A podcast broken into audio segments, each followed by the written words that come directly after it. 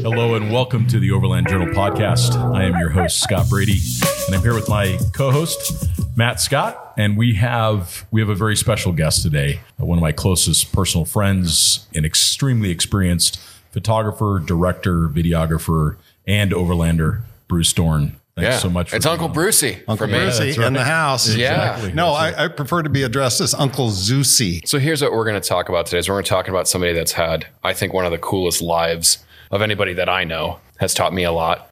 Has taught a lot of people a lot of things, from humble beginnings to to Hollywood to racing to you know driving around the world with Expedition Seven with Scott and all the trips that we've done. Let's start in Indiana. This content is brought to you by Overland Journal, our premium quality print publication. The magazine was founded in 2006 with the goal of providing independent equipment and vehicle reviews, along with the most stunning adventures and photography. We care deeply about the countries and cultures we visit and share our experiences freely with our readers. We also have zero advertorial policy and do not accept any advertiser compensation for our reviews. By subscribing to Overland Journal, you're helping to support our employee owned and veteran owned publication. Your support also provides resources and funding for content like you are watching or listening to right now. You can subscribe directly on our website at overlandjournal.com. Born very close to the race day of the Indiana Yeah. Indy 500. I remember you saying that like uh, there were, there was a, a particular engine. I know that Offenhauser had something to do with when those in particular were running. You could hear them from the speedway. Yeah, uh, we lived about 27 miles from the speedway as the crow flies. And when the Novi, the supercharged Novis, Hmm. Novi, were running, yeah. they did it even back then. I was born in 51, but as a, a kid in the 50s, I could hear them. They'd do 250 on the straights, and then you'd hear them just shut off and try to. You knew somebody was frantically sawing away at a steering wheel, and then back down the backstretch. So yeah, I sort of got methanol in my blood, you Mm. know, from growing up near the home of motorsports. you Yeah, I mean, for those that don't know, 250 mile an hour in the 50s and 60s. insane. They don't do any faster than that now. yeah. on ridiculously narrow tires, bias Yeah. ply tires. Cojones. Oh my gosh. And the roll bar came up to mid back. Yeah. You know, none of this nonsense of having it above your head. Yeah. Well, your spine's compressible to a certain extent. yeah. Yeah. yeah. I mean, at least from from my perspective, you know, motorsports has always been a common theme in the life of Bruce Dorn. You've always had cars, race cars, Fast cars, fast cars. I mean, growing up in Indianapolis, like I think, you know, I don't want to say that Indianapolis kind of gets maybe the cold shoulder these days, but it was, it was for decades the center of motorsports in the world. It was one of the stops on the Formula One circuit Yeah. back in the day. I think in their corner at Le Mans, it's called Indianapolis. It's a hard 90 degree left hander. One of the tracks has a corner called Indi- Indianapolis because Indy is a two and a half mile oval. It's basically three straightaways. It was always a big part of my life. Growing up there, I spent the summers on my grandmother's farm in southern Indiana, and there was a short track, a little dirt bull ring not too far away. And my grandmother worked at the concession stand. if you looked hungry, she'd fry up a chicken for you. And I stood outside turn four, dodging the dirt clods. So Yeah. didn't get to race early. Well, I raced motorcycles early. I started running hare and hound and motocross. Motocross was different then. Bikes had three inches of travel. Yeah. You know, It was mostly your spine that was the suspension. which explains a lot. explains a lot about my physical condition. But no, I started racing at about age 14. Yeah. Cause you used to be about six, eight, right? Yeah, that's right. Yeah, that's right. Yeah. Yeah. And, and your legs were 100% of the suspension. But now ran, uh, gosh, Husqvarna's, uh, Hodakas, Ooh, Bultacos, Hodakas. A lot of stuff. I mostly ran 125s because I just wasn't fast enough, quick enough for the really big fast stuff. But once in a while, ran a 400 two stroke or something like that. The bikes back then, the throttle was like Satan's light switch. Yeah. It was all or nothing. yeah. I still miss the smell of Castrol. maybe, maybe we snort some afterwards. I have I have two strokes in my garage. Nice. Oh. That's right, you do. Well, and I remember one of the stories that you talked about was it was I think you were in New Zealand where you you flipped a mini about 80 times. So I, I was on the U.S. team, Team USA 94 95 on TQ midgets. It's USAC. Yeah. The midget and the TQ series, three quarter midget, goes back to the 1930s, I Yeah. think. And actually, it was all midgets. Racing midgets does sound sort, That- sort of that's where Bruce and I really became friends. Is we've both raced midgets yeah, yeah. in Indianapolis. Yes. And I, I know there's a more culturally appropriate They're just way to say called sprint cars, So, so the hierarchy was quarter midgets, which, which is where I started on, at. and then TQs. Oh, which we're going to talk about that. Okay. So there was quarter midgets, which great big giant. And the reason he won is I because you're long torsoed and you could plant. Your I body. could put all of my weight. Yeah, I, I saw you do that when we were racing up the go karts up there in Vegas. Remember we were running with Yeah. what's her name? The with world's Jessi fastest- Combs. Yeah, Yeah. yeah. Quarter midgets, TQs, which were 750s. And then there were full midgets. And then there were silver crown cars, which were long wheelbase, no, sprint cars. And then silver crown, which were long wheelbase sprint cars. And then there were gold crown, which were Indy cars.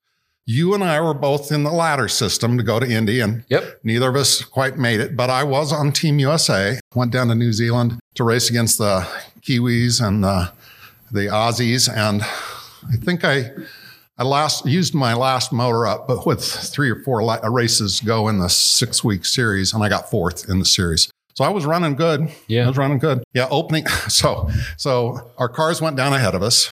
I got on a whatever it was, a 21 hour flight down there, and uh, didn't have any Ambien, so I didn't sleep a wink. We got off the airplane. The guys from the local TQ club met us. And they said, which ones are your, your uh, gear bags? Oh, this one. Start putting on your fire suits. They drove us directly to the track, put us on a podium out in the middle of the track, shut off fireworks, and our cars were idling and ready to go. So, I mean, I was going, wait a minute, you know? So, um, and because we were the Yanks, you know, and supposedly we had some, I don't know, advantage, they started us in the back and uh, we ran four main events a night. So, four 30 lap features a night and we ran about three nights a week, I guess it was. Opening night, I think I ran from dead last up to maybe third. And then in the second race, uh, still, they didn't move us up any. I was passing guys, passing guys, passing guys. And I remember just trying to squeak by this guy on the outside on the front straight. And I ran up his back wheel. It turned out it was the white flag lap, and I was passing the leader. I just passed guys. I don't, don't know Sure. where I'm at. And I just snap rolled it a whole bunch of times. And it was just like sky ground, sky ground, sky ground, sky ground. And the lap, the crotch belt was like really getting my attention. and then I'm doing like this and I'm feeling the crotch belt, you know, is, is not so tight. The shoulders are tight and the engine's running wide open. I go, oh yeah. And I take my foot off the gas. Just as some track worker comes in, the car was upside down on the cage. He undoes my belt and I go straight down onto my head. Right. And uh, the G forces actually, uh, my vision went dark. That's when I did a bunch of tears in my retina, which four or five years later fully detached. But I remember I was, I get out of the car and you know how when the guy gets tackled and he's woozy, he always stands up and waves to the crowd. So I'm, I'm waving to the crowd. And the, one of the guys grabs me by the shoulders and turns me around. I was, I was waving at the darkness, and the, and the crowd was over here. So instantly they loved me. You know, I was that guy. I was that guy. You know, I go back to the pits and I, my vision is dark. It was like suddenly I had on six stops of neutral density. And I'm kind of looking and I noticed that they're working on my car and I'm going, they're sending me back out. You know? and, and they were circulating and they were holding a position for me up like second row, something like that, waving me up there. I'm going, no, because I knew that the car wasn't set up. They just threw parts at it. right. So I went to the back, got up there. I don't know if I won or not, but I ran good, ran really good. We ended up touring the island. Uh, we were on the South Island racing, Ruapuna, uh, Greymouth, but a wonderful experience, except when we ran into the bees. Uh, uh, that's another story, but there was a whole problem with honeybees and, and a third world windshield that shattered. And then we ran into a whole lot of bees. Oh, is that is that where you gave me the advice when I went to New Zealand to get, the, windshield, insurance? Yeah, absolutely. Yeah. yeah, absolutely. we got to stop these I side didn't trips. get the windshield insurance. well, we didn't either. And and we were it was Boxing Day, and the windshield shattered. I was in the back seat behind the driver. I see the windshield spider web, and then thank God I had on sunglasses. There was not safety glass. We all got a million shards in our face and a lot of bees because the the beehives were over here and the marigold field was over here. And we drove right through, you know, sort of a super highway of bees. And we spent the next six hours getting stung, you know, by stuff that found its way down into our pants. It was, it was pretty special. But I, I really enjoyed that. Yeah. So hmm. Team USA, go Team USA. So let's go back to Indy. I think one of the, one of the, the interesting things where we first crossed paths, but we didn't know, was you started talking about shooting the Indy Mile. Yeah. Well, we used to run at the little racetrack. You were in that, yeah, you were in that little swimming pool. the little swimming pool at like age five, turning left and pulling three G's. Well, I, I, I was there to shoot. Well, actually, I was actually there when Kenny Roberts ran the TZ 750, that, you know, two stroke bike that he rode once. And I watched him work in a groove on the outside and come from the back to win that race. It was unbelievable. I went back there to revisit that spot and actually document where that dirt clod hit me in the nuts at 140 miles an hour, you know. And then I went over to turn four because turn two because the sun was setting down the backstretch Yeah. and I was right by Yeah, it was right by turn two. by the little track. And I watched some, I watched some guys in there, and I think it was two and a half seconds a lap. Unbelievable. It was Unbelievable. something.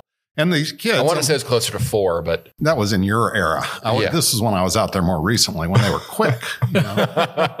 but uh, yeah, you'd see them set up and do slide jobs and everything. And it's just like watching a race like this. Yeah. You know, yeah, it was beautiful. I admired quarter midgets when I was growing up, and a couple of my grade school buddies raced them.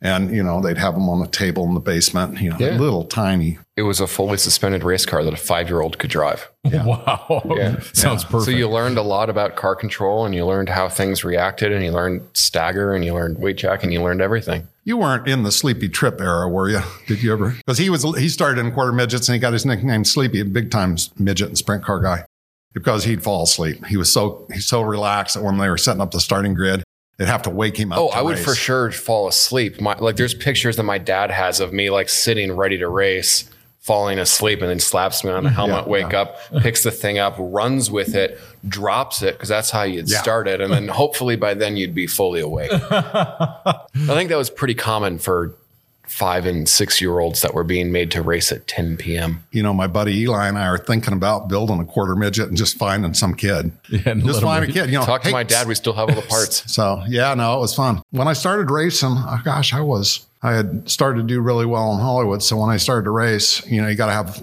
cubic money and just be prepared to throw it in a check shredder.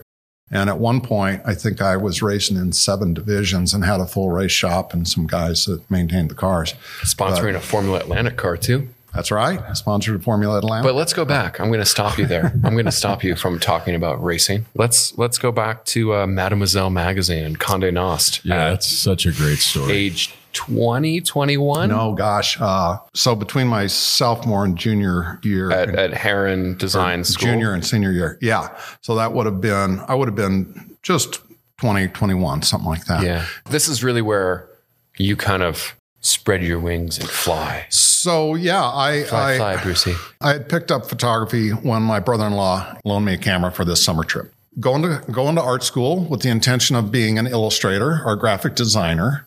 There was a minor in photography available, and, and of course, I was going to do that. I was dating a girl that worked at the mall. I was working at a Texaco station, and I was doing oil changes and lube jobs and all that. And we were kind of running out of common stuff to talk about. I was over at the magazine stand buying some car magazines, and the women's interest magazines were here. I picked up a magazine. It fell open to uh, call for entries for college competition. Bought the magazine, went home, read it up, applied. It was a, a protracted process. It was, you had to do a whole bunch of creative projects, uh, and it was a whole series of questionnaire questions. They were clearly focused on women. This competition went back to the 1930s as the Condé Nast College Board, and they'd pick 12 students from around the nation. There was no social media. You couldn't tell what kids were thinking. You couldn't tell what the up and comers were interested in. And they had long since created this college board. So They had never had a guy enter it before. So all the questions were aimed toward women. And I just went crazy on that, you know, because I was, can you type one finger each hand? A shorthand? No, both normal length. It's the other side. And I drew a picture around my hand. They found me mildly amusing, sent a junior fashion editor out to check to see if I was a total creep or not. And I ended up winning the guest art directorship. So First time ever on an airplane was to Manhattan to check into the Biltmore to start work on Monday. And that first week, they sent me to Reykjavik uh, to art direct a sweaters shoot with Arthur Elgort, uh, Ansel Elgort's dad, the guy that's the star of Baby Driver. Wow. His dad was a photographer I art directed. I went from Reykjavik to Paris and shot Kenzo, Betsey Johnson, I forget which collections. And then I went to Rome and shot out runway on the Spanish Steps. So I went from like literally from Friday at the Texaco to the following Friday, I was seeing supermodels changing clothes backstage, you yeah. know, and I, I was. So I was hecking digging, big jump. I was digging the fashion industry pretty yeah. quick, you know. Yeah, didn't you say that you went to uh, some champagne's es- oh, geez. champagne estate? Yeah, so everybody uh, because we were representative of all college students, and they just happened to have. Well, actually, another guy entered that year, uh, and he was guest fiction editor. So there were two of us and then 10 girls, and they wanted to entertain you and pick your brains. So uh, Levi's put on a big show for us, Cointreau, Dom Perignon. We went to the Dom Perignon vineyards, family at the family estate, and and I mean, the first time you drink champagne probably is not only Dom Perignon, but it's in Champagne, France. Yes. At the Dom Perignon estate. Oh yeah. So I always had on a caterpillar hat, you know, a cat diesel hat, and you know, jeans and, and my hair was about as long as it is now. I, I, I went to makeovers. They had makeovers for the girls and, and they didn't know what to do with me. So by the way, my son, I am a summer in terms of my complexion, you know? and, uh, yeah, Clinique worked me over and had my hair cut by some high end hair cutter. It was surreal. Yeah, you know, so. Bruce, what's what's fun is because I've heard most of these stories, and and first of all, they remain the same stories, which means that there's a high probability that they're accurate. True. and then I've I've also heard a bunch of people repeat them with the same degree of accuracy. But one of the things that I remember from this trip that you did to Europe yeah. that stuck out to me yeah. was that there was this older gentlemen oh, yeah. that happened to be in Europe and I think it's an important lesson about having mentors in our life. So would you mind sharing that? Yeah, I love that. I love that. Yeah. I was crushing on Three Sisters back in Indianapolis. This, uh, the one of the girls was in my one of my art classes, and she had an older sister and a younger sister. And their dad was a lovely fella, and he, he wanted me to photograph all the girls for the you know some portraits of them at that age for the wall. I think he secretly kind of wanted to have a son. I had a good relationship with him. I'm put that on the side. I fly over to Europe. I'm checking into the hotel the first night in Paris and running into my first snarky Parisian uh, desk clerk. Sure. And I'm checking in and he goes, Monsieur Don, and he hands me an envelope that was, you know, in the box for me along with my key. And it was a sealed envelope. And I tear it open and it's a note from the father of these girls. And he says, I'm, I'm in Paris. I want to take you out to dinner tonight. He was a patent lawyer. He was actually the company he worked for was the guys that uh, created powder coating. Okay. So that yeah. electrostatic paint uh, baking. Paint baking. And he went around the world suing uh, people that were messing around with that. So he picks me up. We go out to dinner. I mean, I had never seen so many forks. I had never seen so many spoons. I had never seen so many glasses. And he very gently, without humiliating me, worked me through the process of how you behave like a gentleman. I'm paying very close attention and I'm also pretty mesmerized because just beyond him was an old older guy that had hair like I have. And he, he was surrounded by supermodels and he was delicately eating a Caesar salad one leaf at a time while the girls all fluttered around. And I was going, I like this guy and I really like that guy too. I got some sort of brick and mortar ways to behave from the, the father of my gal pals. And then I sort of got a goal for where I wanted to go in terms of being a wacky old artist. You yeah, know? and you achieved both. I'm trying somehow. to fulfill that destiny somehow. You know? I think the thing that I like about that story and, and appreciated you sharing it was that we often all need that person uh, when we go to a new country and we have a chance to spend time with someone that's local, ask them the things that you can do to best, you know, respect their culture and maybe do some research ahead of time. So I think that that experience that you had, not only was it very beneficial for you, but based upon how I've known you, is that you have spent a lifetime doing the same for others and mentoring others. And I want to get into mentoring with you a little bit later in the conversation, but that's such a great story. I'm a big pay it forward guy. I my dad worked his butt off to support his family. And I didn't see him a whole lot. You know, I, I really would have liked to have had the experience growing up going fishing with your dad and doing this and that with your dad. You know, you got to spend a lot of time with your Spent dad a lot of time with my dad. racing and stuff.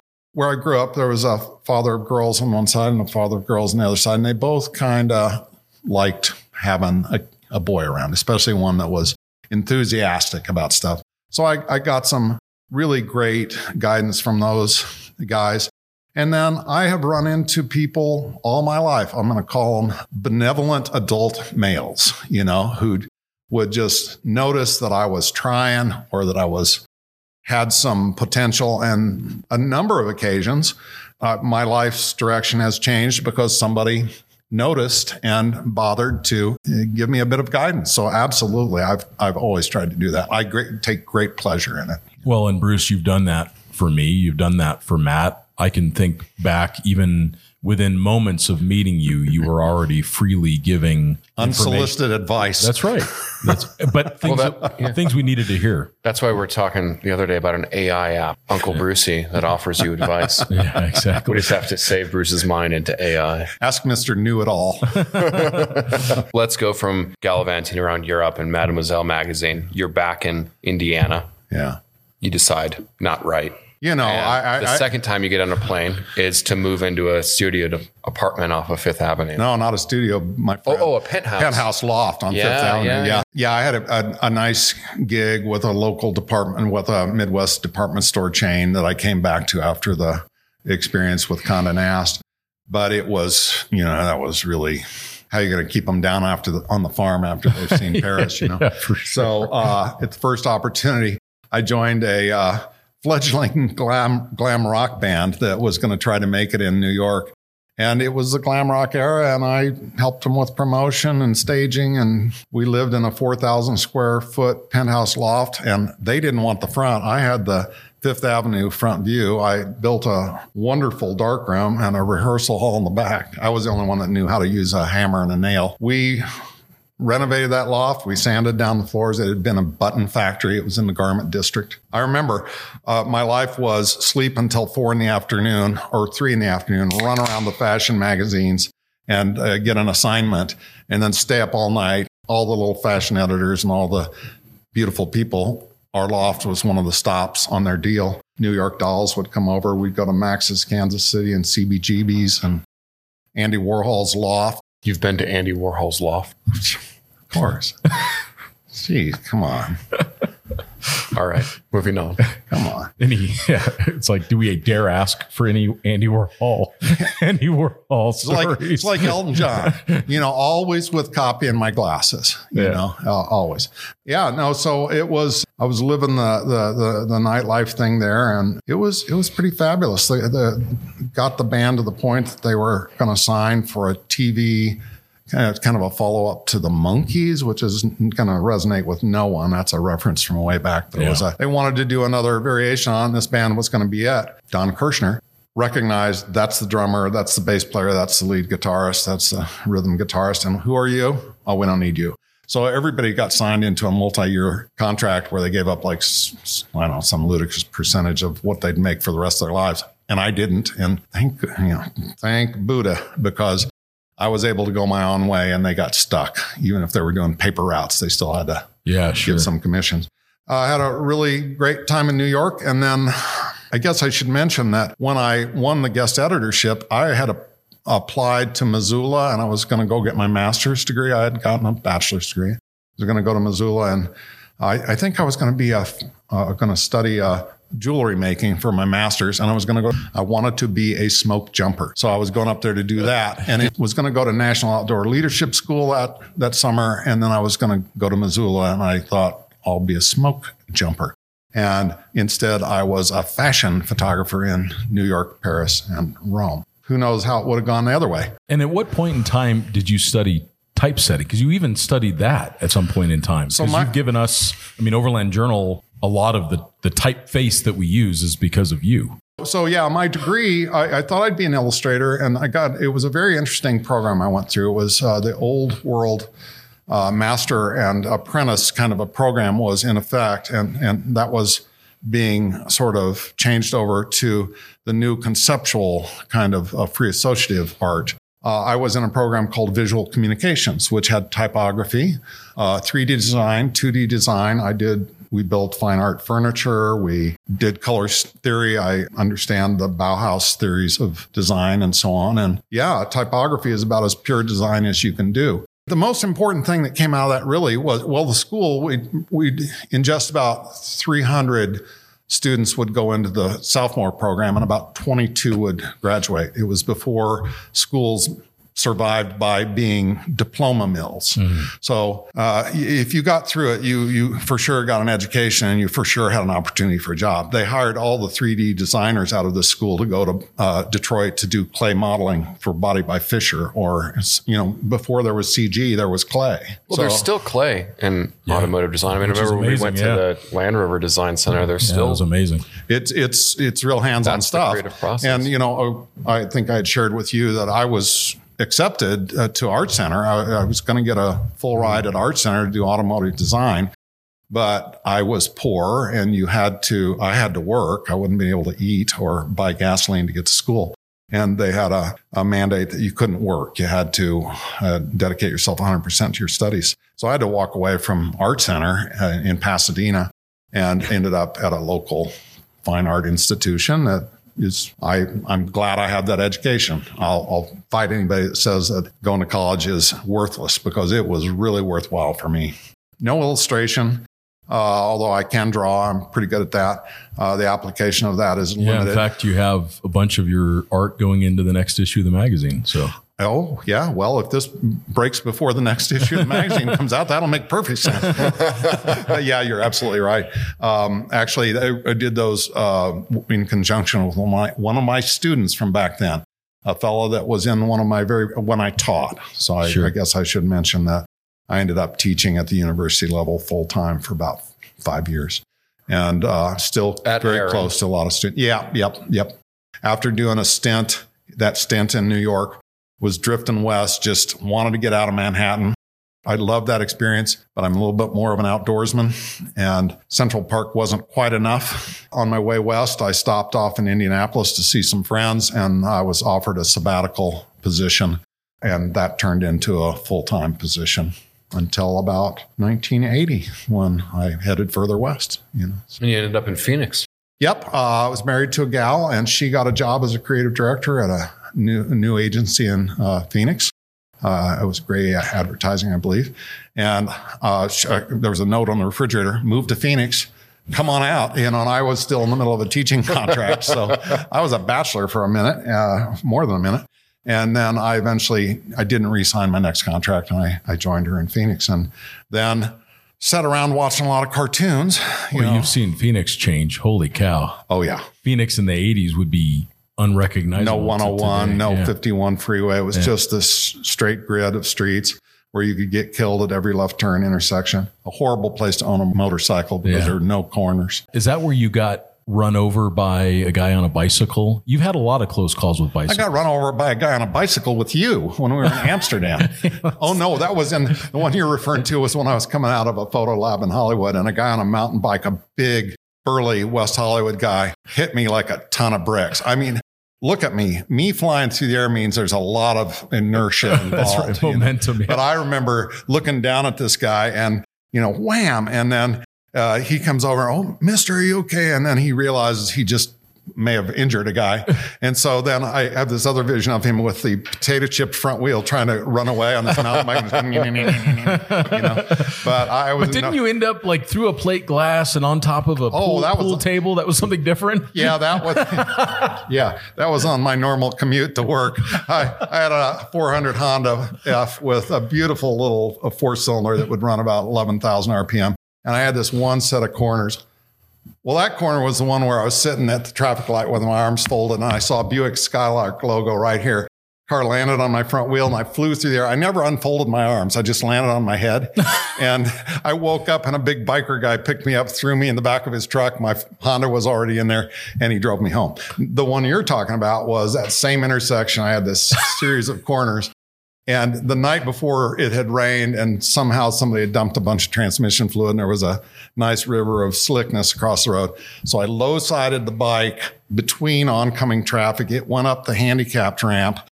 Uh, no, it hit the curb and started doing the ragdoll. I went up the handicapped ramp onto the wet lawn and through the plate glass window and onto the pool table of the drug halfway house. and, and the drug halfway guys were very annoyed that I was bleeding on their felt uh, pool table. And then, and then they go, Oh, biker, what you got? And then they saw I was on Honda and they go, Oh. so yeah. I have an endless stream of crash stories, but yeah. I do need triggers to remember. But yeah, that one was that one was pretty special. Uh, Well, let's let's talk a little bit more about Phoenix, and then let's then let's talk about Brucey going to Hollywood.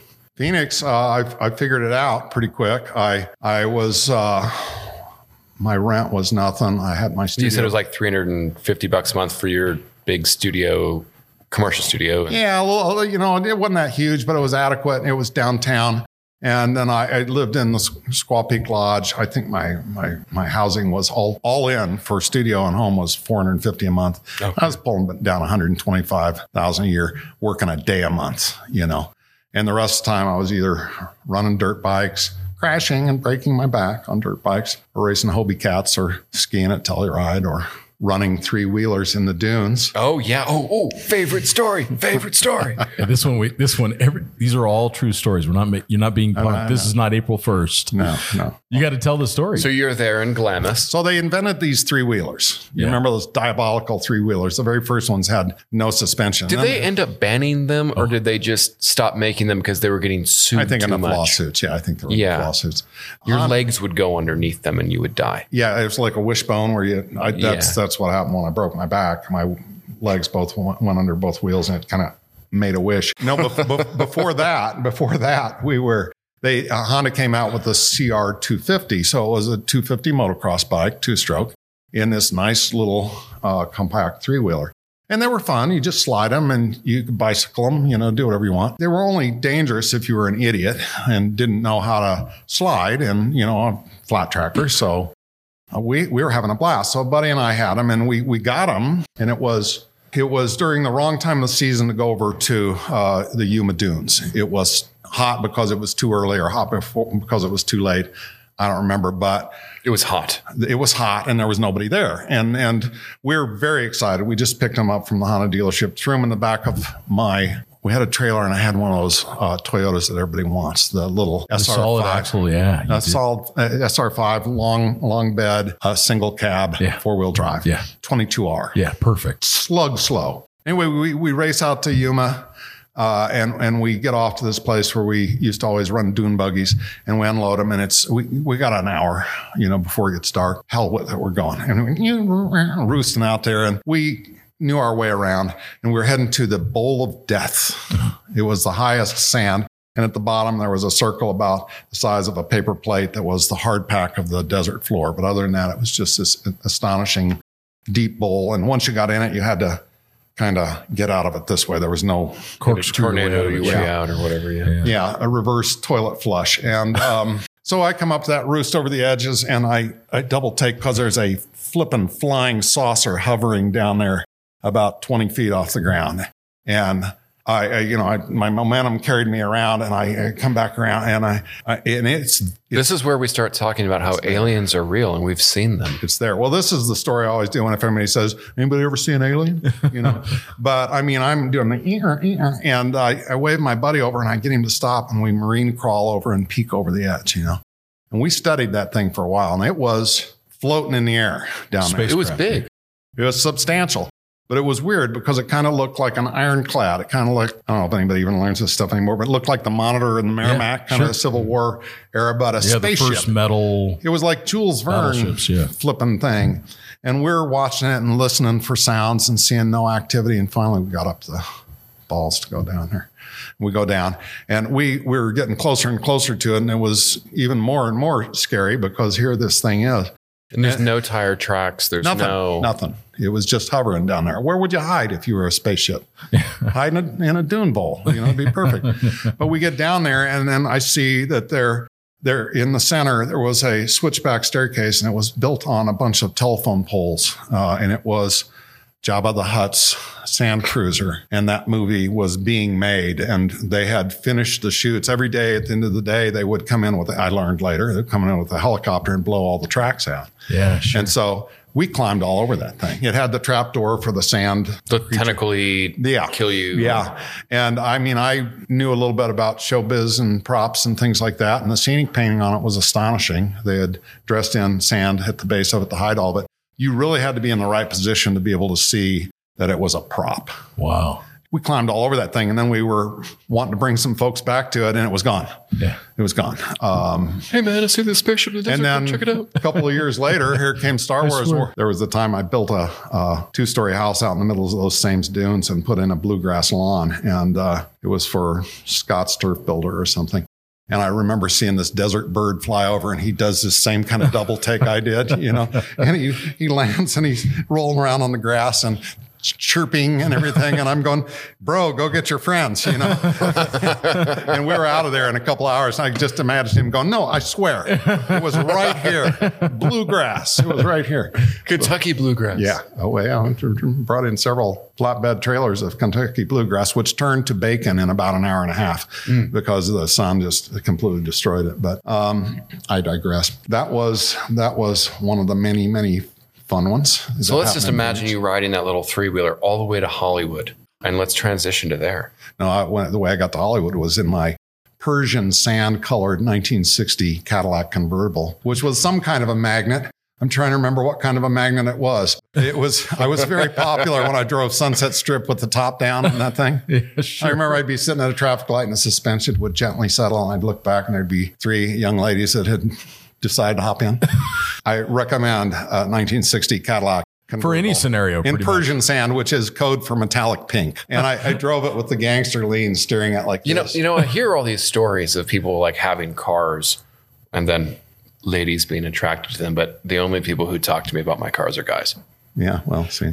I mean, You don't look like Bruce. Some, some people can ruin even the sexiest car. What can I say? now leave the Porsches alone, would you please? Just leave them alone. I am the Porsche people my dad warned me about.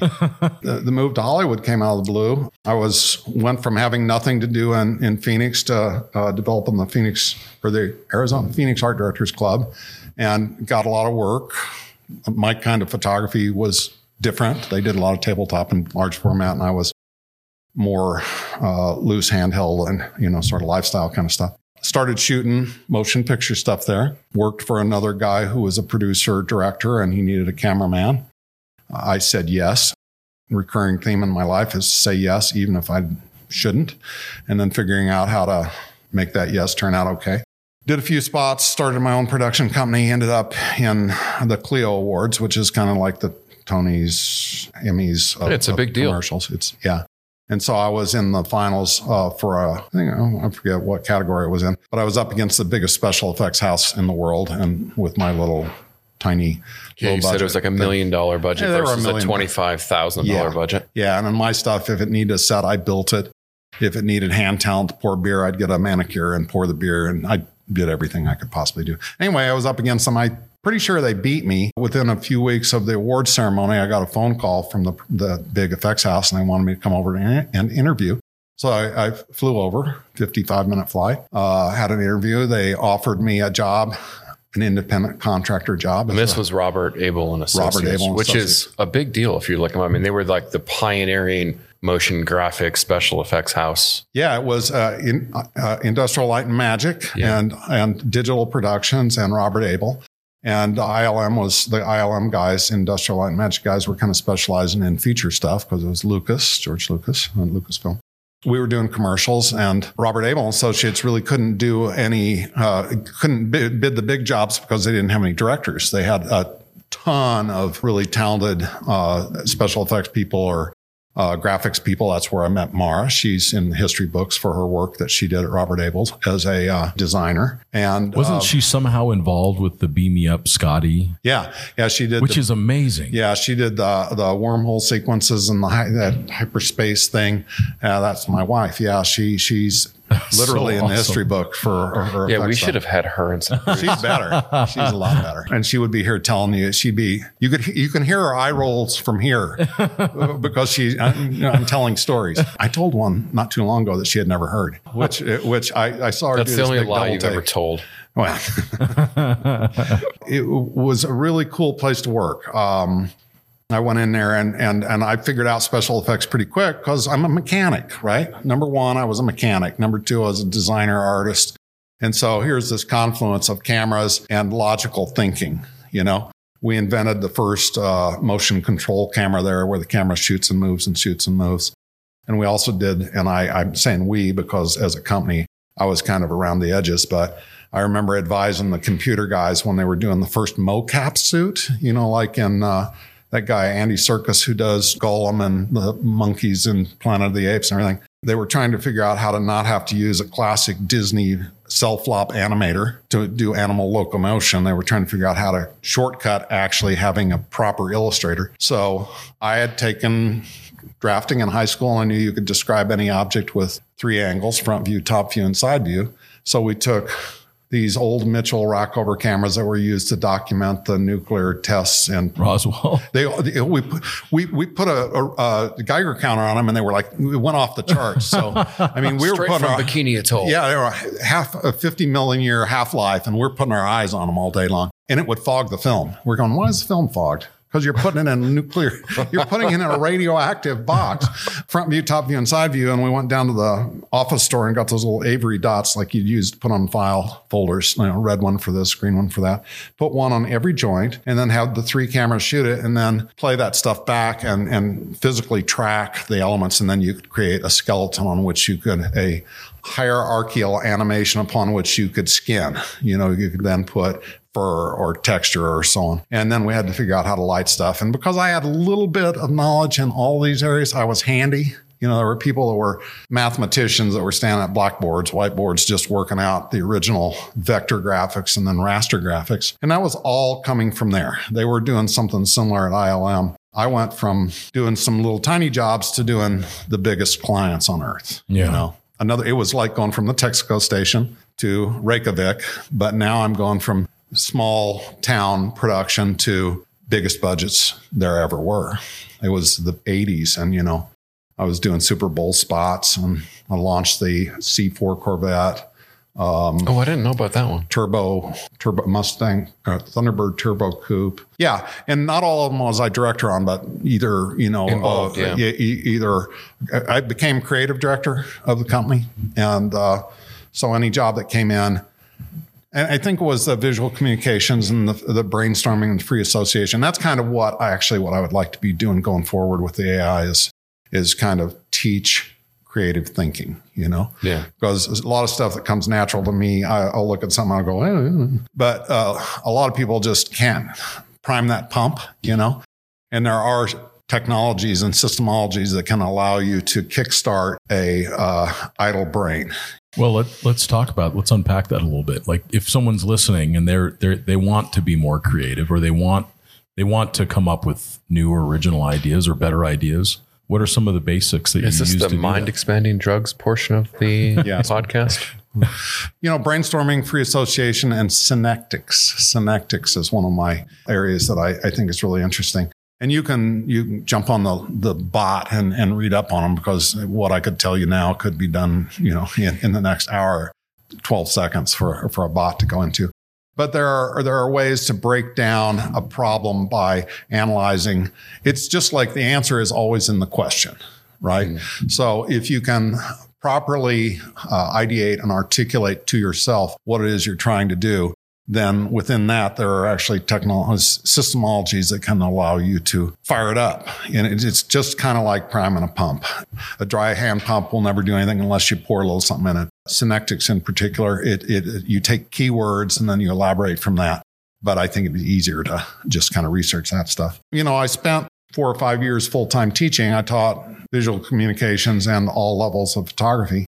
In the process of doing that, there was no syllabus. There was no, they just dumped me in there. And so I sort of created my own way of teaching. And anybody in an art school is was generally the best artist in their high school. And it's just like being the tallest kid in your high school. You're going to play basketball. You're the tallest kid. You're going to play volleyball or basketball. You're the artistic kid. You're going to be an artist. But they're never challenged and they're never taught. High school art, middle school, grade school art.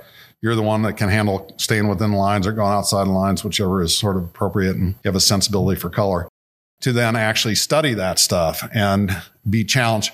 So anybody that came in there was whatever they produced the first semester was average, you know, and then from there on they had to grow because I, I had a high school art teacher that did that to me. I mean, I was always the, you know, best with the crayons or the pencil or the airbrush or whatever. And he just, he just shut me down. He just goes, yeah, see, I go, what a minute. I've never gotten anything less than an A plus. Yeah, but that's average for you. So you got to impress me. You got to improve. And that got me off my, got me off my ass, honestly, yeah. you know? And that's what I try to do in mentoring is number one. Well, when I was teaching, I'd always try to identify the strength of the particular student, and then I would try to uh, force multiply that because you can try to jam a square peg into a round hole, but it's better to just really make it a more precise fit in the round hole, you know? So whenever I'm mentoring or, or, when I went from what I learned teaching made me really uh, good at running a, a film set. As a director, you're, it's a benevolent dictatorship. It's your vision. Everybody is there to execute but everyone in that room is the best at what they do or they don't make it to that set you know you can either uh, work with them or you can struggle against them and one of the things i learned when i was teaching was to listen watch and learn and then figure out the best way to move everything forward so on my sets i appreciated what the makeup artist had to say i appreciated what the key grip had to say i made the decisions but the fact that I respected all the players made us all uh, sort of elevate the game. Never had more joy and fulfillment than running a set. You know, being out in the middle of somewhere, getting ready to shoot at dawn, and you got 20 grip trucks and caterers and all this. I'm going, I cannot believe they're paying me to do this. You know? sure. But yeah, a lot of a lot of automotive, a lot of special effects, every category. It was just I was in the right place at the right time. Yeah. You know. And it's that kind of recurring theme of the love for education, the love for mentoring, you know, seems to have been the next phase, you know, as we continue to unwrap the onion. It's yeah. the next phase of, of Brucey's life. You know, I don't I, I don't think you ever learn anything as much as when you have to explain it to somebody else. Yeah. You know, that's I was not prepared to teach. I don't have a teaching degree. I couldn't teach high school or grade school, but I was able to be a college professor, or not a professor, lecturer. You got to really earn a professorship on a I'm DGA director. Directors Guild of America for yeah. those that don't so, know. to be an assistant director, you have to go through layers and layers of education and you have to understand all of these things. But as a director, you just have to come in there with a vision and somebody who's backing that vision. I would never qualify to be an assistant director or a production manager. Maybe I would because I've been around them so much and I learned from everybody I work with. Over and over again, it, has been a combination of confidence and accrued experiences that allowed me to just uh, step into the highest level of something. My my life's not been just like this rocket sled ride to the top. I've had plenty of backsliding and all that stuff. When an opportunity has come up to be in charge, I take, I grab that, you know. And when I have a bunch of people to work with, I look at them as assets. I'm I'm not going to just push them around. I want to harness and direct all that stuff. Robert Abel and Associates was really like this. It was really great. We were doing all the best clients, and I was shooting 270 days out of the year, and I cut a pretty good day day rate. My day rate had a lot of zeros in it, and then I participated in the markup on the jobs, and more importantly, I benefited when I would bring a job in under budget. Uh, that was unheard of when I cut my deal. Nobody had ever heard of a director who would come in under budget. But I'm a I'm the kind of person. That yeah, you you, you you you've told me about the the angry South African that would wreck the Porsche and just go hang out on a boat, where you were kind of like, you know what, I'm I'm going to work for this. I'm going to. I was the guy in Phoenix that would bring things under budget. Yeah. I'll take less money, but I want to cut. Yeah, yeah, yeah. So uh, I'm I have no business degree, and certainly anybody in the commercial arts, you know, you make your money from the commercial side of the arts. You know, a talent and eight bucks will get you a small latte. I, I guess I have a fair amount of street smarts, you know. I think of myself as a problem solver, and uh, some guys in my capacity just go, "Oh, we got three million bucks, six million bucks to do this." They spend it all. What I try to do is figure out the smartest way to do it and and come away with a lot of profit. Yeah. Now, I don't leave any production value on, on the table. I get it on the screen. I had to build the inside of a spaceship one time. It was like uh, this whatever this name of the spaceship is in Aliens. That sort of real gritty looking, mm. you know, uh, working spaceship. I had to do that for some Tyco commercial or something. The budget for the set was ah, three quarters of a million dollars because it's, you know, had to have this really spectacular set. I got a scout and, and found a, a defunct hydro dam up in British Columbia and I run it for 600 bucks and I put a bunch of Christmas tree lights all over it in the background out of focus and got all those dynamos painted up and everything. I think I spent five grand out of that 750 grand on the set. And the client was just, this is awesome. You know, yeah, problem solving and doing that kind of stuff would, I was doing that at, at uh, Robert Abel and Associates one day. They, I was, yeah, a bit of drama happened and yeah, fishermen came in. Yeah. Yeah. I was an independent contractor, but the guy on the company represented me as uh, an employee and created a, an annual report that was not exactly honest and uh, sold me like a football player to another league. And the, that, but you were a free agent. Yeah, that that that deal couldn't go down. A bunch of stuff happened. They were very surprised that they weren't buying me, and everybody went away mad. Uh, and I opened Bruce Dorn Films the next day and took all the clients that were suddenly abandoned. Robert Abel and Associates. A lot of people scattered to the wind. I opened Bruce Dorn Films out of my producer's garage and then found a space and then bought a building in Hollywood and, and proceeded from there. I had really good fortune with finding uh, good people who like to work with me. A uh, number of people have worked with me have won Academy Awards and multiple Academy Awards going on to work in long form. I never went into long form. I, re- I regret it to a degree, but I also didn't spend my life on three movies. You know, I did a lot of interesting and different stuff and I was around a bit for my kids growing up. Yeah, so I was I was doing all that stuff up until I had a big physical surprise. I was uh, racing a lot. I had a lot of race cars in a lot of different divisions, and I was sitting in a race car and my legs went numb. I thought it, the belts were too tight. We were waiting to go on the track, waiting to go on the track, starting the engines, killing them. The race that was on the track before us was uh, having a lot of accidents. So we were sitting in the staging and, and just in there. And I'm feeling my legs go the numb, the kind of 10,000 needles kind of thing when you, you know, sleep wrong on your arm and you lose the blood circulation. Well, that didn't go away. So I was, uh, my, the guys had to put a tie down strap under my arms. I won the race with my, with my foot like clubs. I somehow still managed to have enough throttle control. I won the race, but the guys had to pull me out of the car and I couldn't stand up. So that, uh, and that lasted for quite a while. Um, and I had to, in, in the business of being an it girl, an it boy doing creative stuff, they call you, you, you say yes. And, and the day you can't say yes, they have to get someone else and they go back to that someone else. So I had to, I had to say no to an awful lot of people and that sort of killed my momentum. Ultimately, after tons and tons of tests, thinking I had late onset MS and all this stuff, it turned out that at some point, and I had my insurance would not cover anything if it was motorsports related. And I had had some wheels fail and I hit the wall, st- drove straight into the wall at 120 a couple times, you know, and so I had had some pretty solid whiplash and maybe concussions. But I'm going to the doctor and I'm going, he's going, what's wrong with you? I, well, I'm describing what's wrong. He goes, well, what have you? I go, well, I fall off ladders a lot and I snap my head forward like this when I fall off those ladders. You know, I have making up stories. Eventually, after multiple spinal taps and trips through into the uh, scanners and all that stuff, one of the guys goes, Do you work near a generator? Do you work near a gasoline generator? And I go, I do. On the weekends, I spend all weekend next to a really big gasoline generator. it was uh, kind of carbon monoxide poisoning was the last thing. They were looking at heavy metals build up in my my system and stuff. But while we were still screwing around trying to figure it out, my legs kind of came back. But then it was reinvention time.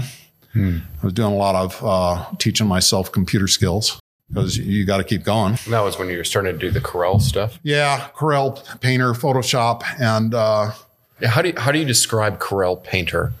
They, So I, I vaguely remember it. they call it a mark making program, and basically, you can make brushes. You can uh, replicate an oil brush uh, and a scumble and and all of these kinds of uh, stuff that relate to a natural media brush. Uh, they have a handful of brushes, but then you can design your own. So it's it's not a push a button thing. You're using a stylus like a Wacom stylus, and you stroke by stroke render. So it's as much time as doing an oil painting or a watercolor, but no paint drying time. Yeah. And you can hit an undo button, but I avoided the undo button. I, like a traditional painter, if you paint yourself in the corner, paint yourself out of the corner, you know? I approached it as a guy who had nothing better to do. And I became one of the earliest painter masters. And I was at that time considered to be one of the best in the world uh, in international competitions against the Chinese and the Russians and all that did neoclassical looking ballet imagery and motorsport airbrushy looking stuff won the kodak innovators award which is that was that was funny uh, Mar- Kodak was a company that made film yeah they were big at one point back when the cameras when you put something in the for anybody my age. but that, that's funny. Mara had actually, I, I was my wife, Mara. I was introduced to Corel because my wife was messing around with it. You know, and she and I go, "What are you doing there?" And she goes, "Go away, leave me alone, stop looking." And I go, "No, seriously." She goes, "No, seriously." And I go, "Well, at least tell me what it is, Corel." So we're working on it separately, and uh, I don't know how it was that we came to enter the Kodak Innovators Award. But one day the phone rang and Mara picks it up and she's increasingly excited. And she goes, I won the Kodak Innovators Award and rubbing my face in it and dancing around and everything. The phone rang again. And they, it was the only year they gave it to two people and they had no idea that we were related, let alone married. So after she had, had rubbed my nose in it really severely, I went, sorry sorry You know, it was since i moved here you know um, i was doing a lot of different kind of stuff western imagery and so on i was uh, awarded a artist in residency with the idle george museum and i showed alongside ansel adams uh, i entered the th- this is a big western art competition that happens here on memorial day weekend that uh, the uh, uh, Phippen Museum and Oh, yeah. Western Art Magazine show on the town square. I entered that once and won it. Uh, so I was actually licensing imagery. This is some of the stuff I was doing before we stumbled into each other. Yeah, that's right. And uh, so I was, how did you guys meet? it was What, what at- dating app was it? Grindr. Grindr. Yeah. yeah. I won't explain that one. Yeah. you have to explain that one? Come on. man. Come on, man. Nice try. No, uh, Scotty called one day He wanted some uh, advice on some camera gear. I was I was actually designed a line of camera equipment. That's right.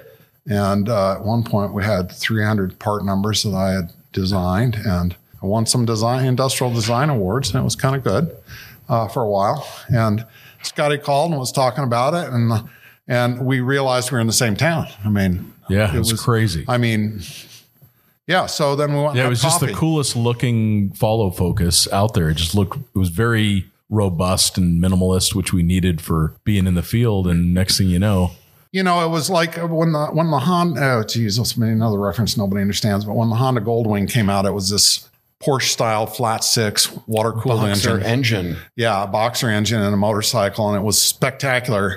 And it, and then it, some of the people started designing saddlebags and windscreens and everything, and it was the platform of choice. And then Honda re- created all that stuff and put all of these accessory companies out of business. My accessory company, which I designed, I was a preferred vendor for Panasonic, Sony, Canon, and Nikon. Uh, and Sony actually approached me to design some components for them, which is pretty interesting because normally with the Japanese company, it's not invented here, forget it. Yeah, I was doing all this stuff, and then they just created their own versions or they added uh, features to the camera that made my stuff uh, irrelevant. So that was a, another arc of doing something kind of fun. We had some coffee, I think, and then you Yep. were getting ready to do the uh, the original lo- the loneliest, loneliest place. Yeah, that's right. That was over Thanksgiving. You said, I'm not going to sit and watch football. I never do. And I said, I got sons in law who I don't really like, and they're going to sit at my house and watch football. Can I come with you? that's right. That's Yeah. exactly what I, I think you had about two days notice. Oh, and I didn't know we were going on an actual get out of the car thing. I, I, was, as usual, in the wrong clothes. And I, I remember when we stopped at Flagstaff, I bought a, a liter water bottle just because I thought it was cool. And then next thing you know, we're marching up the 58 mile bench. yeah, 50 I thought, mile bench. Yeah. I, I thought we were going to just go for a drive. And then we're, we didn't quite have to make a snow cave, but we were huddled under a, a rock ledge. yeah, that's right.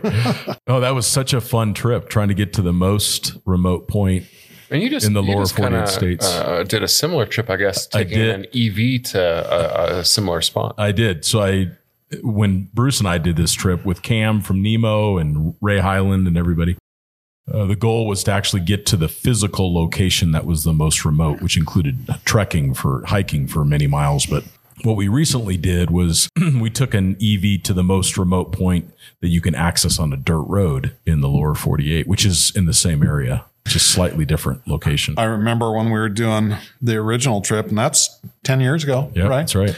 Yeah, I realized I was the oldest guy by 20 years. and I figured uh, it's going to take them extra time to get my corpse out of here. So I just volunteered to do everything first, like the rappelling and the yeah, right. and all that. Because, yeah, no, that was that was a lot of fun. It was a lot of fun. I do have some great photos of you rappelling. Do you think that rappelling harness made my butt look big? Uh, be honest. You know, be honest. You were fantastic, Yes. Bruce. Yeah. You were fantastic. yeah, so that started that started some and you I mean you had Jeeps and you'd done a lot of off-road driving and and dirt driving and riding and everything else like that, but not combining that with travel really. Well, and and not having chums, you know, that's Yeah. that's the thing about the overlanding community versus having a four wheel drive and driving it around the mall and all that stuff. You know, it's super valuable to me. I mean, obviously, that chance meeting we then led to the opportunity for me to join you on Ex- Expedition Seven. That's where the bromance really started. That's right. That was the big spoon, little spoon moment. It was. Yeah, we spent 4 we're not- years we're not 4 years quite- sleeping together. Yeah, not quite joking when we say we spent more time sleeping with each other than with our wives. Uh, and, and he is incredibly snuggly. I just want to go on record as saying that. I'm a, I'm a snuggly guy. Yeah. And and the most annoying thing is that he'll trick me into telling the story just so he, it'll he'll fall asleep. You know, you know. I have a way I of putting didn't do people to that. sleep. I didn't know? do that. And then the way the Bruce, you tell me the story about the Playboy model again. No, it'd be about how the carburetor float bowl works, you know. And then I mean, this gentle, this sweet, gentle snoring. But but yeah, no, we it, that was that was a lot of fun. Yeah, Yeah, 'cause don't, don't peg the snoring just on Scott. I I was on a brief portion of that trip too. Y'all both snore like Uh, chainsaws, we, actually, we need to put into this podcast. like very large, like industrial chainsaws. yes. I mean, I mean, maybe early industrial age Yeah. locomotives.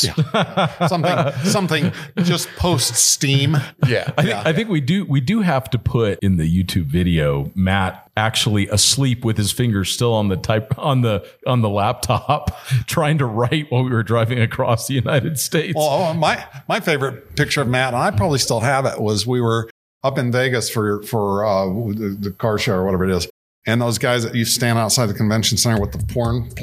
Uh, Oh, I love collecting those. I'm always trying to find one that says Laura. That's my wife's name, and I've never found one. Well, I got all of them, and then Matt was asleep, and I just poured them on him in, in the bed. And Oh, that was the couple pictures.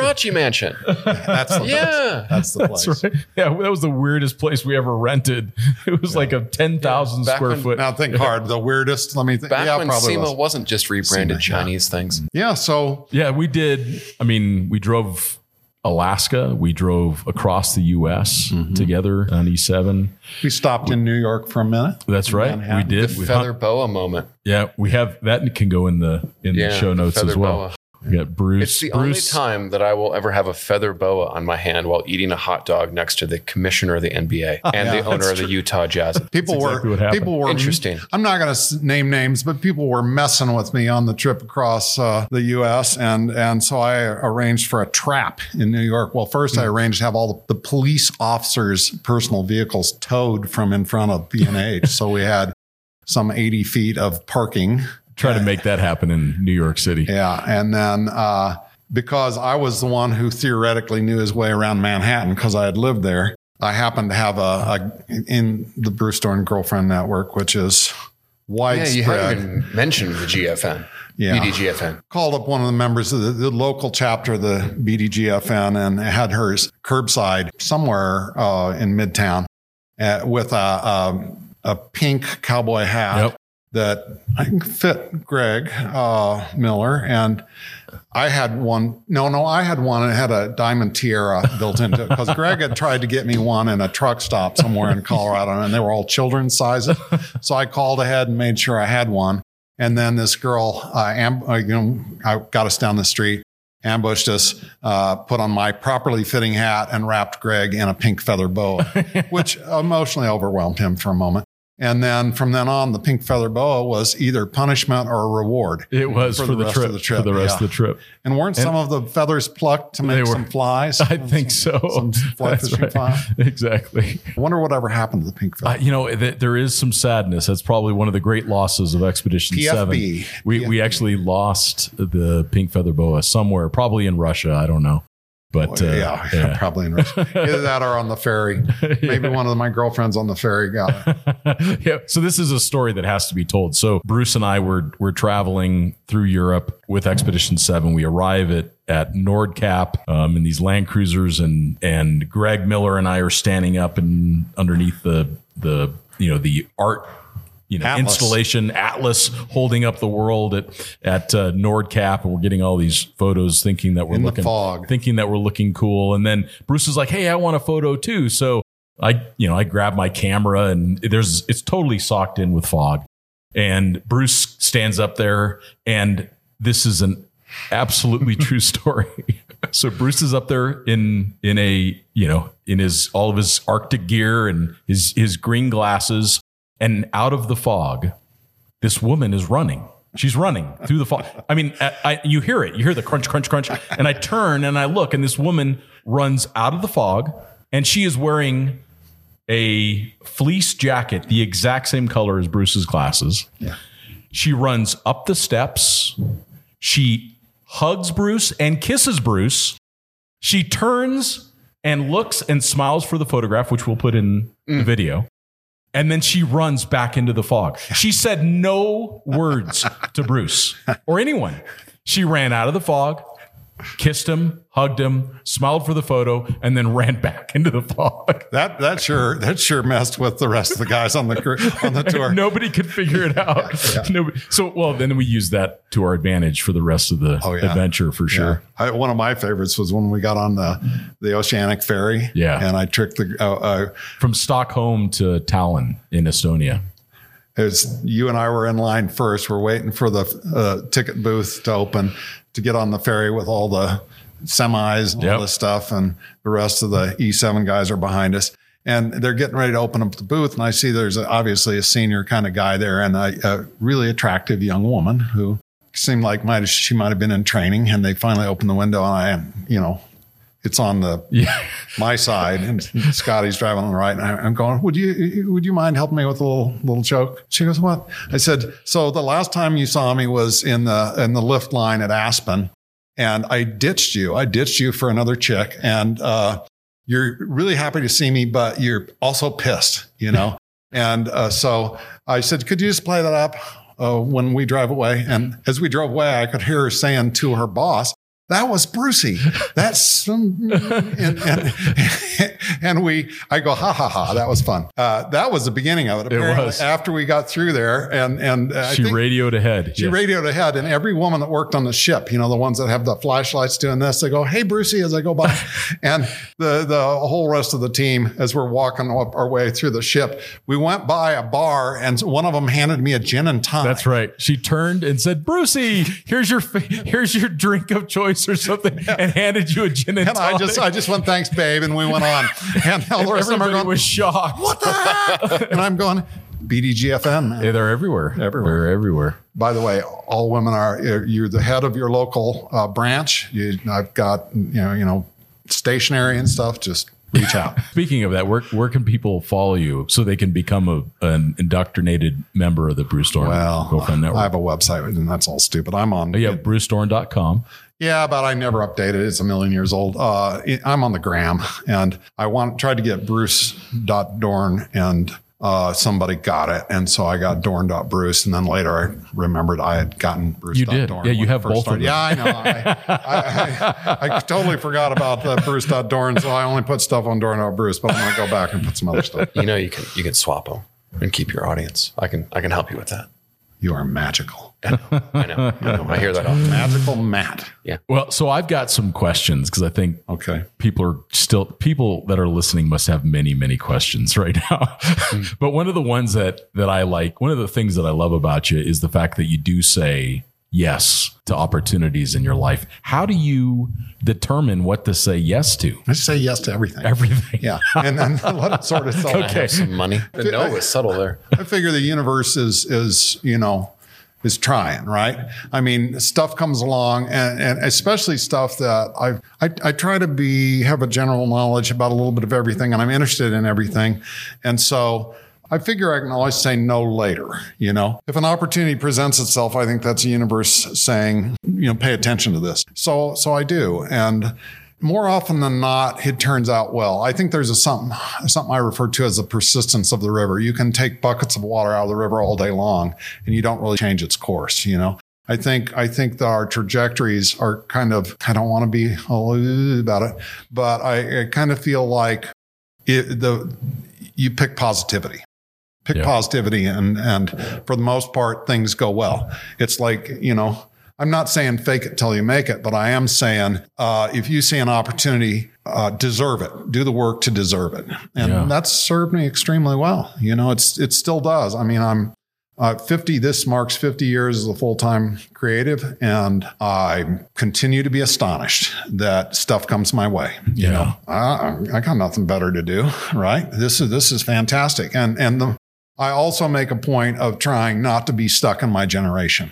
You Yeah. know, in fact, I you've done a great job of that I don't know too many people my age, and most of the ones I do, you know, they they don't do that much. And if I wake up, I'm gonna I'm gonna get out there and do something, you know. And I love being around younger people, and I love annoying them, and uh, that that's kind of a normal normal thing. we were we were having lunch the other day and it was just before I turned the big 50 Oh yeah. and you just kind of turned to me and the you know we've spent a lot of time together and you just said you know scott every decade just gets better.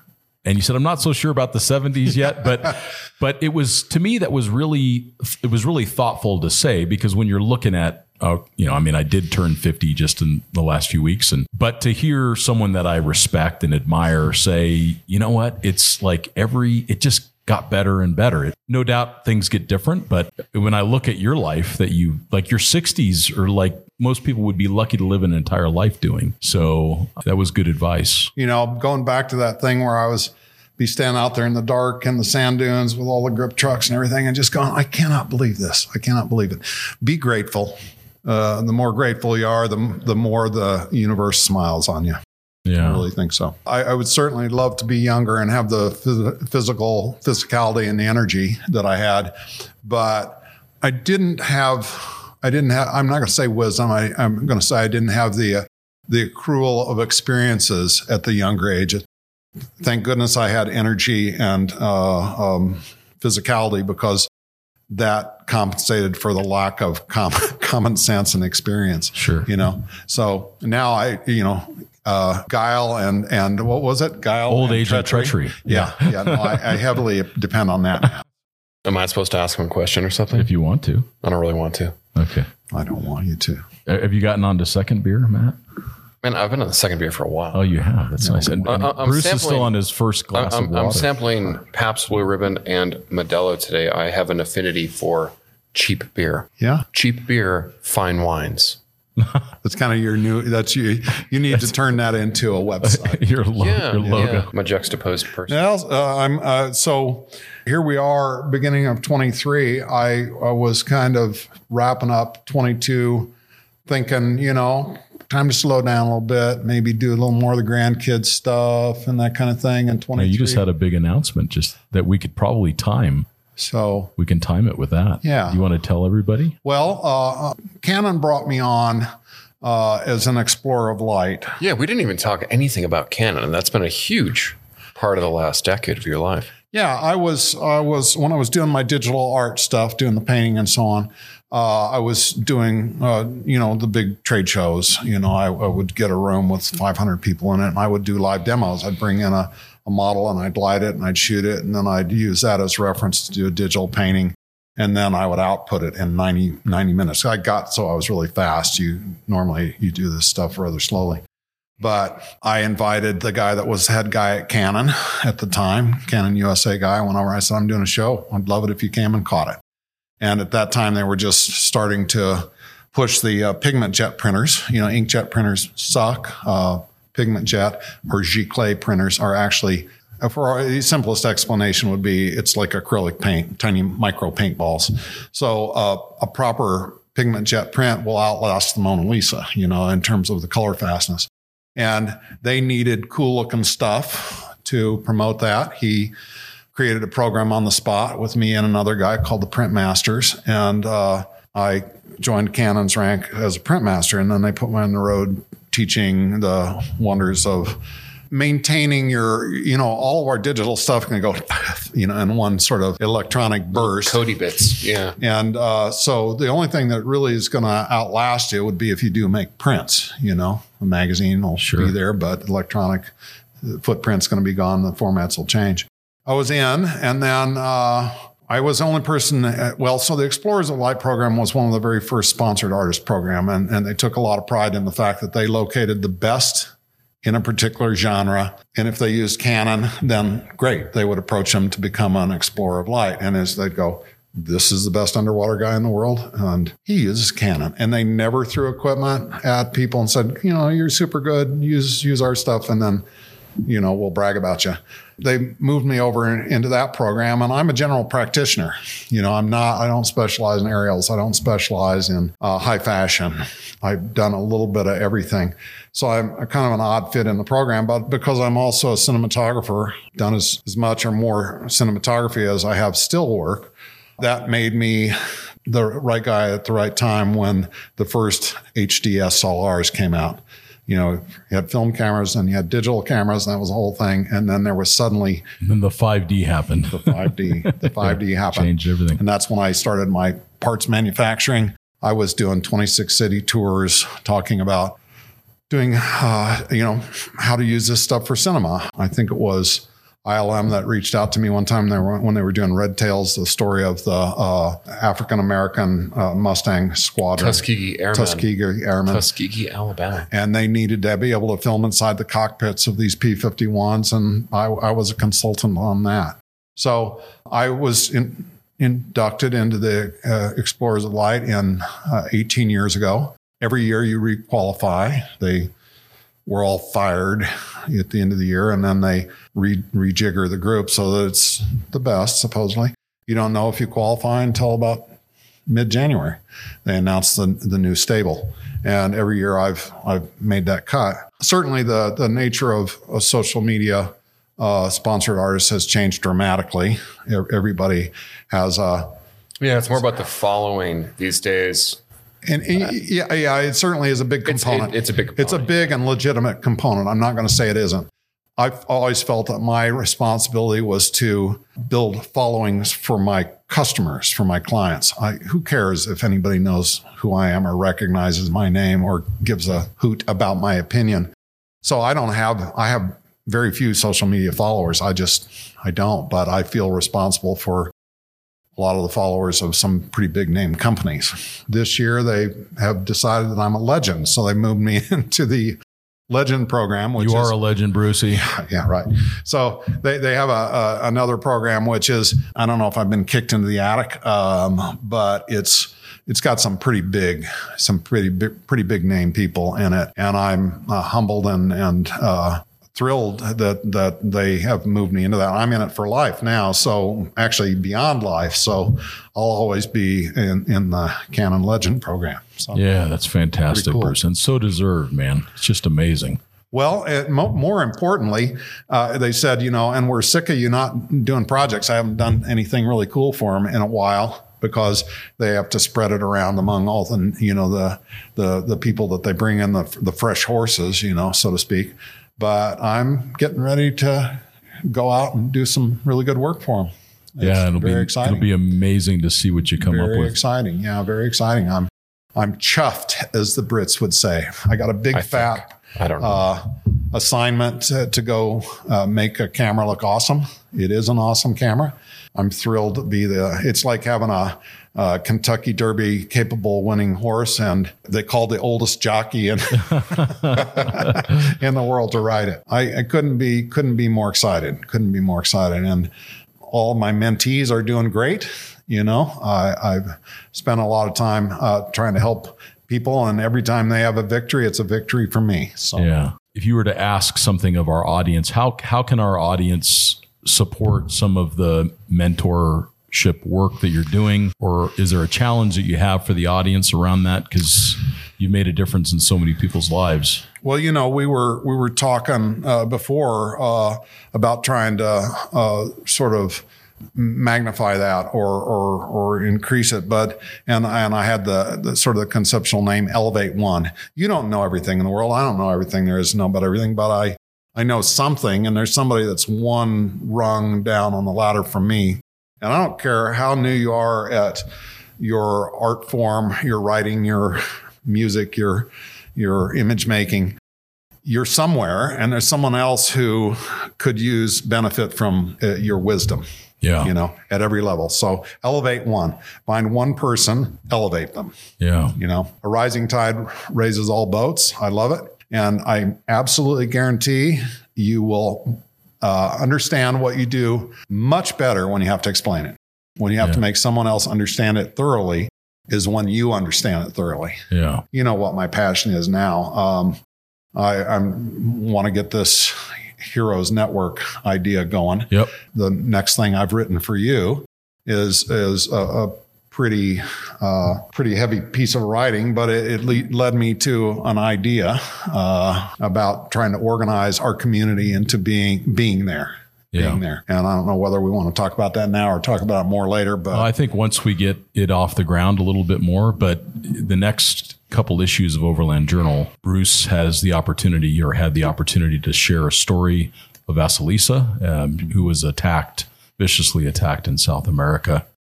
Um, and it's just an awareness that we have within overlanding that um, things are not always safe and that there's a there's a way for us as a community to be supportive when someone needs it or someone is or someone is fearful of their safety or someone has had a compromise to their safety. So we're all, you know, a big part of the adventure community is that we're all individuals and we all want to have our little individual adventures, but there's so much more we can share. We don't have to turn it into a homogenized cookie cutter type of thing to be out there exploring the world. And uh, for women to be able to uh, go out there and uh, have adventures and be strong and fulfill uh, every, every all their potential. And uh, we just need to make the the world a little safer. So I, i've got a cautionary tale. And uh, the the takeaway on it is very positive but it's real easy to fool ourselves into thinking that that er- er- everything is is sort of prepackaged and safe. We know better. We get out there. And Yeah, we know there's better. almost an attitude with travelers that if they say something isn't safe, it means that they're not like they're not worthy, they're not part of the club. Like they don't want to. it, you don't have to be reckless to be a traveler. Yeah, it, for it, sure. it almost it does trend towards that reckless thing. whenever I see the tagline, and I never felt a, a moment, I, I never felt that I was in danger for a moment. I'm going, then your situational awareness is not quite finely tuned.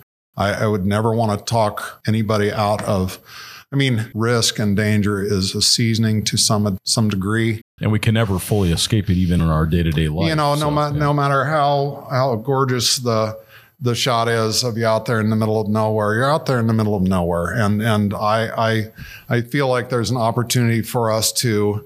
As a community, share information. You know, this area is not quite so good right now. Maybe it's a little sketchy.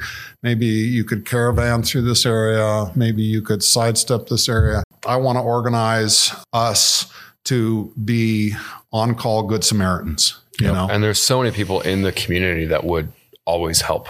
You know, I mean, uh, from everybody that we've part of the joy of in, travel. in the overland world. I, I mean, yeah, I mean, it's it is a community, and a part of a the com- kinship, yeah. Part of the community isn't just you know going down to the uh, the pitch in dinner and and you know everybody's watching the skyrockets. You you got to be there when when the tornado comes in. You know, Yeah, sure. and I think we could do a. I think we could. I'm not going to say do a better job of it. Do a job of it. You know, I mean, I, I I feel like. I, I know from the story that that that will appear in the journal that my friend was uh, caught in a terrible situation, and then what was worse, she had no one to turn to.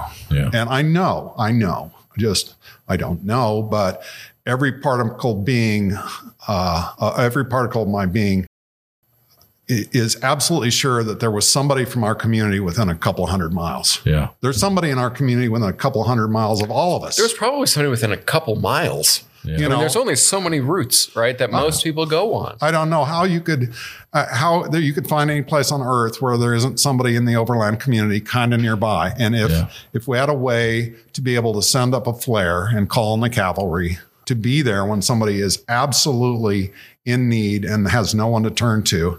Because a big part of being solo is being solo, and a big part of being out there in the middle of nowhere is you're in the middle of nowhere. There aren't emergency services, you know. Oftentimes. And yeah. so I think it will be a small but big thing to organize organize us into a community that is on call. Yep. You know, I mean, how many times have we seen it? Somebody busts an axle on the White Rim Trail, and the, or they are out of water, and everybody. But we need to have that for um, those of us who actually find ourselves in a vulnerable position yeah. you know and there's plenty of times when you not plenty of times but there are those odd occasions when it can go so horribly wrong that you, you can barely cope and you know we can fix that Yeah. Or at least be community can be present to help yeah and Yeah. and uh, be a support yeah and get some get a, a mechanism for that. So you know, let's plan on having a future podcast where we talk in more detail. We are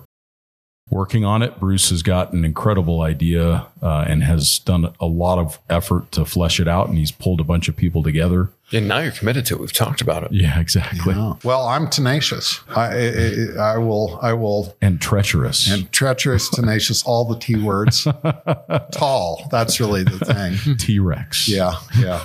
but it just kind of goes along with trying to stay involved. You know, the more you stay involved, the more that you choose the positive, the better things go. Yeah. So we Well, it seems like it. Yeah. Choose the positive path. Well, we could spend another two hours talking to Bruce. Well, Yeah. actually, I spent four years traveling around the world with Bruce, and I never ran out of Bruce stories. So hopefully, we'll get you back on for some more, Bruce. I, I just as a as a friend, I am so grateful that I called you that one day in Prescott. And that we've been able to have this decades long friendship. Uh, you've taught me so much, and I've learned so much about life and about travel and about being thoughtful of others from you. Uh, it's just been an incredible joy, Bruce, to have you as a friend. So, I'm gonna get all sappy eyed, but you know, it, it it it flips around, right? When you develop a deep friendship, every, everybody benefits, and I've learned from both of you guys. I've learned from Matt to pick better beer primarily, but but There's nothing wrong with a good, solid Midwestern beer. Please sponsor me. Pabst Blue Ribbon. right. Here's Yeah. your chance. Let's see what if it's a Canon Explorer, it would be a Pabst uh, Lush. Yeah. we, we, Lush legend. I, I think. See, I think we could we could come up with a marketing campaign and take it to them. You know? Yeah, yeah. This, eh, have I They've taught got, you? they've got to come to me. Have I taught have you to stay nothing, Matt? to my have I taught you nothing? followers. You've got to attack. You've got Well, to. you've taught me a lot, Bruce. Take- take so the much beer and attack. more than more than I think you'd know, and I don't think that I would be in the position I am in life without you. So Yeah. I deeply care about you. Gosh, what a love fest! Yeah. Yeah. That's the way it let's let's do this again. Well, screw you, I'm done. like right away. Don't stop.